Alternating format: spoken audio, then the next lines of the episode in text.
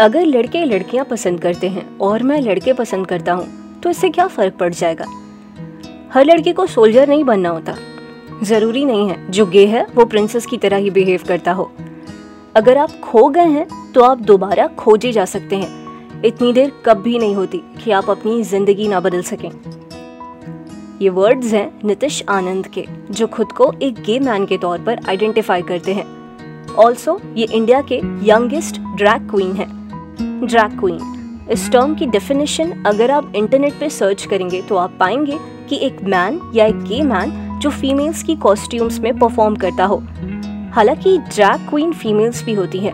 सो basically मैंने drag queen के concept से ये समझा है कि एक परफॉर्मर जो खूबसूरत कपड़े पहनता है, नाचता है, गाता है या कोई जोक सुनाता है इन शॉर्ट अपनी आर्ट लोगों को दिखाता है और अपनी आर्ट के थ्रू सोसाइटी में ये मैसेज देता है कि वो खुद को एक्सप्रेस कर रहा है उस डिसाइडेड जेंडर से परे जो सोसाइटी ने उसके लिए तय किया है जो कि ऑब्वियसली मोस्टली मेल या फीमेल होता है। सो so, नितिश जैसे ड्रैग परफॉर्मर्स के लिए ड्रैग सिर्फ़ एक आर्ट नहीं बल्कि फ्रीडम है खुद को एक्सप्रेस करने की। नितिश जिस नाम के साथ अपनी ड्रैग परफॉर्मेंस देते हैं वो है शबनम बेवफा। इनके लिए शबनम एक कैरेक्टर है और ड्रैग एक प्लेटफॉर्म जिसके थ्रू ये अपने अंदर की फेमिनिटी को पूरी फ्रीडम के साथ सेलिब्रेट कर पाते हैं। नितिश गे हैं और इसे समझने में उन्हें टाइम लगा। हालाँकि उन्हें शुरू से आइडिया था, पर वो कहीं ना कहीं इससे भागते रहे। That he likes man eleventh standard में ही was in a relationship with a girl और फिर रियलाइज़ हुआ कि अगर खुद से ही भाग रहा हूँ, खुद से ही प्यार नहीं कर पा रहा हूँ, खुद से ही झूठ बोल रहा हूँ तो किसी और के साथ कैसे ऑनेस्ट रहूँगा? शबनम बेवफा, जिस नाम से नितिश आज काफ़ी पॉपुलर है, इसे ये अपने लाइफ में सिर्फ़ एक कैरेक्टर के तौर पर देखते हैं। इस नाम से as a drag queen perform करना नितिश ने अपने स्कूल टाइम से ही शुरू कर दिया था। ये बताते हैं कभी कभी लोग ड्रैग परफॉर्मर्स को क्रॉस ड्रेसर्स और ट्रांसजेंडर्स से जोड़ देते हैं, लेकिन ऐसा नहीं है। ड्रैग क्वीन एक अलग ही कॉन्सेप्ट है, जहाँ पर एक आर्टिस्ट परफॉर्म करना चाहता है डिसाइडेड या एक्सेप्टेड जेंडर से परे।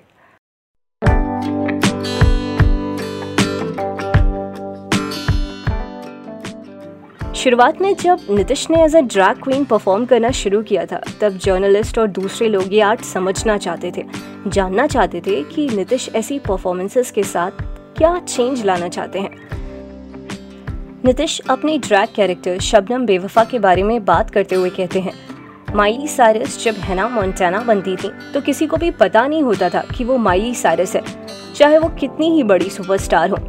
ठीक वैसे ही, मैं जब अपने शोज़ पर शबनम बनकर जाता हूँ तो कई लोग मुझे यानी नितिश आनंद को पहचानते हैं। लेकिन कुछ लोगों को नहीं पता होता कि नितिश आनंद ही शबनम बेवफा है। और मुझे लगता है कि यही मीडिया को सबसे ज़्यादा पसंद आया।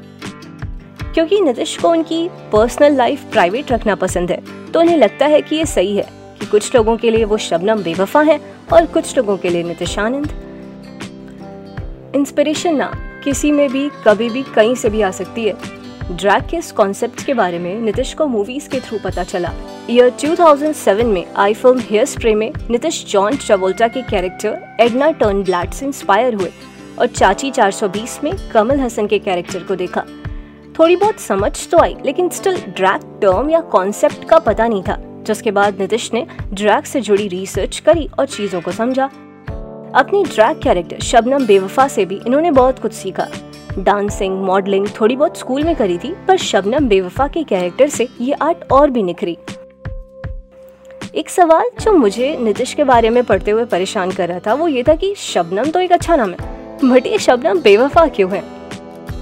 इसका जवाब ये है कि नितिश के स्कूल में एक टीचर हुआ करती थी, जिनका नाम शबनम था, जो इन्हें काफ़ी सपोर्ट करती थी और मानती थी कि ये अपनी लाइफ में कुछ अलग करेंगे। जब इन्होंने शबनम बेवफा के नाम से अपनी ड्रैग परफॉर्मेंस देना शुरू करा था, तब इनका एक अफेयर चल रहा था, जिसमें इनका पार्टनर इन्हें अक्सर बेवफा कहता था। So instead of feeling sorry for himself he made this name his brand as पर नितिश शबनम बेवफा नाम की मार्केट वैल्यू बहुत अच्छी है और ये सुनने में भी बहुत अलग लगता है। आपको बता दूँ कि June is celebrated as pride month जिसमें L G B T Q I A plus community से जुड़े मुद्दों की बात होती है। इस मंथ में उन ऑर्गेनाइजेशंस जो स्पेशली इन कम्युनिटीज से जुड़े इश्यूज़ पर काम कर रही हैं, के थ्रू बहुत सी ऐसी बातें सामने आती हैं जिन पर आप सोचने के लिए मजबूर हो जाते हो। ह्यूमन बॉडी शायद इस पर अभी भी हमें बहुत कुछ जानने और समझने की ज़रूरत है। जेंडर और सेक्स की पढ़ाई में बहुत से चैप्टर्स जैसे मानो अभी किताबों में लिखे जाने बाकी हैं। हमारे आसपास सब्जेक्ट्स बहुत वास्ट हैं। ह्यूमन बॉडी तो उसका छोटा सा नमूना है। तो आधे अधूरे ज्ञान से सेक्स को सिर्फ़ मेल फीमेल तक सीमित करना या जेंडर जैसे सोशली कंस्ट्रक्टेड टर्म्स को स्ट्रिक्टली फॉलो करना कहाँ तक सही होगा? हर वो शरीर जो सांस ले रहा है ना, अपने आप में यूनिक और कीमती है। नितिश का पर्सनली मानना है कि जब भी प्राइड मंथ होता है, तभी सभी को L G B T Q I A plus communities की याद आती है। बाकी पूरे साल इन कम्युनिटीज के लिए सपोर्ट गायब रहता है। ये कहते हैं, जब एक टीनेजर अपनी आइडेंटिटी को लेकर कंफ्यूज रहता है, तब उसे यही लगता है कि उसके लिए ये ज़रूरी है कि उसका परिवार या आसपास के लोग उसे समझे। लेकिन जब आप मैच्योर होने लगते हो, तब आपको समझ आने लगता है कि पहले अपने आप को खुद अपनाना होगा। दूसरों की बात तो बाद में आती है। नितिश कहते हैं L G B T Q I A plus communities का अगर आप हिस्सा हो तो स्टिग्मा और डिस्क्रिमिनेशन तो एक पैकेज में आएगा। मैं बैठकर दुखी हो सकता था, रो सकता था, लेकिन नहीं, मैंने इसका पॉजिटिव पहलू देखा। Being gay is really a small part of my identity सिर्फ़ गे होना मेरी पहचान नहीं है। मेरी पहचान इससे कहीं ज़्यादा है।